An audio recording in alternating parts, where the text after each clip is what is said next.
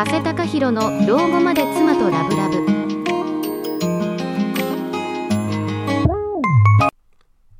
はい、皆さんこんばんは、加瀬隆弘です。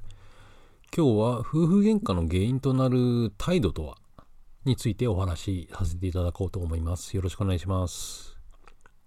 まあ多くの夫婦の間で起こる夫婦喧嘩なんですけども、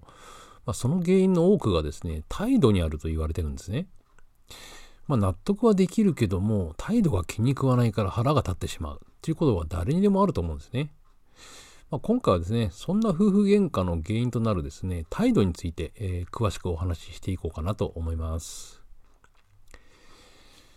まあ、修復不能な夫婦喧嘩に発展させない態度とはということで、えー最初お話ししていきます。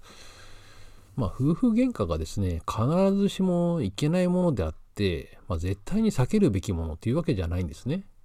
まあ、ある程度の夫婦喧嘩っていうのは、まあ、夫婦間のですね、コミュニケーションを生み出したりですね、まあ、溜まった不満をこう小さいうちに吐き出させる絶好の場であるとも言うんですね。まあ、けどそうなった場合に気をつけなくちゃいけないのが態度なんですね。まあ、夫婦喧嘩における態度はですね、まあ、度合いによって修復不能なものになっちゃう可能性があるんですね。まあ、特に気をつけなくちゃいけないのが、まあ、感情的になってしまうということですね。まあ、感情的なぶつかり合いというのは何も生み出しませんからね。まあ、決定的なこう溝を作らないためにはですね、とにかく冷静になることが大事ですね。特に感情的になりすぎてですね、こう暴力を振るうなどっていうのはもうもってのほかですね。まあ、そうなる前にですね、一旦まあ風呂に入るなり、シャワー入るなり、まあ、散歩に行くとかですね、まあ、とにかく冷静になる時間を作るようにしましょう。で次にですね、まあ、正しいことを言ってても、まあ、態度が悪ければ謝りましょうということでですね、まあ、夫婦の間でこう行われる夫婦喧嘩っていうのはですね、いつも理論的であるわけじゃないですよね。まあ、気持ちや不満が少しだけ噴出してしまう場でもあるんですよね。まあ、先ほどお話しした通りですね、まあ、いい意味でガス抜きの場なんですよね。まあ、その場合ですね、まあ、ロジックで相手を封じ込めても逆効果になっちゃうんですよね。まあ、相手の話をろくに聞かずにですね、話し続けちゃう。まあ、関係のない話題を持ち出して、まあ、それをネタにですね、相手の悪口を言っちゃう。まあ、こういった態度はですね、まあ、本来果たすべき、まあ、夫婦喧嘩の意味を逸脱してるんですよね。まあ、このような態度をとってしまった場合には、まあ、あなたがどんなに正しいことを言っていても、謝るということが大事になるんですね。まあ、こんな態度をとってしまって申し訳ないっていう感じですよね。まあ、そう言ってですね、まあ、奥さんの話をですね、しっかりと聞くようにしましょう。まあ、おそらくあなたの態度にですね、まあ、奥さんは腹を立てていますので、まあ、かなりですね、跳ね返りがあると思うんですね。けども、そうさせてしまったのは、あなたの態度であるっていうことを思い出してですね、まあ、しっかりとですね、溜まったものを吐き出させてあげることに徹してください。まあ、それによってですね、夫婦喧嘩っていうのは前向きなものとなるんですよね。次にですね、まあ、態度は言葉遣いにも現れるので、まあ、注意をしましょうというお話です。まあ、夫婦喧嘩っていうのはですね、まあ、そのきっかけが、まあ、非常に些細なものである場合がほとんどですよね。まあ、しかしですね、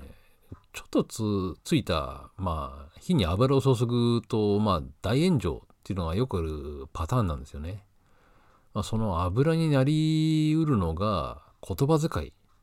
ていうことになるんですね。まあ、相手を脅すような言葉遣いをしたりすることは、まあ、やっぱり夫婦喧嘩に必要のないものですよね。まあ、それ以外にもですね、無駄な悪口なども、まあ、やっぱり典型的に夫婦喧嘩をヒートアップさせる原因となりますよね。まあ、人格ですとか容姿を否定したりですね、まあ、関係ない親族などを否定するっていうのも、まあ、ルール違反ですよね。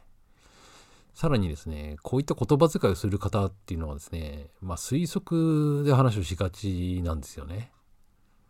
お前はまたこうするに決まっているみたいな感じで、まあ、推測に基づいた罵倒っていうのは全くの意味を持たないですからね。まあ、自分が話す時にはですね、まあ、主語を自分にすることでですね、相手への直接否定をしないように注意するようにしましょう。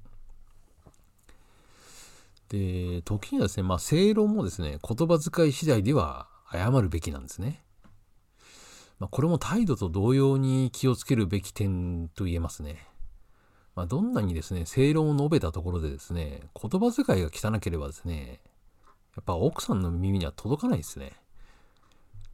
で、まあ何度も言うんですけども、まあ夫婦喧嘩っていうのはコミュニケーションの一つなんですよね。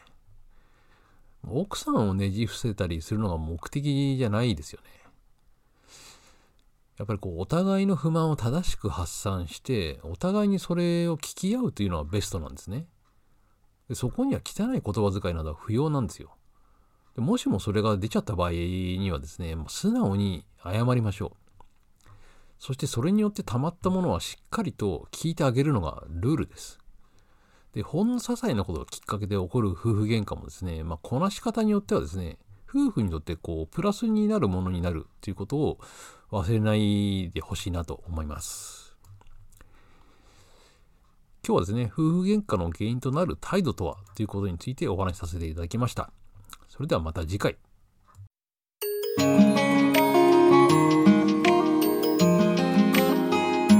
加瀬隆弘の老後まで妻とラブラブ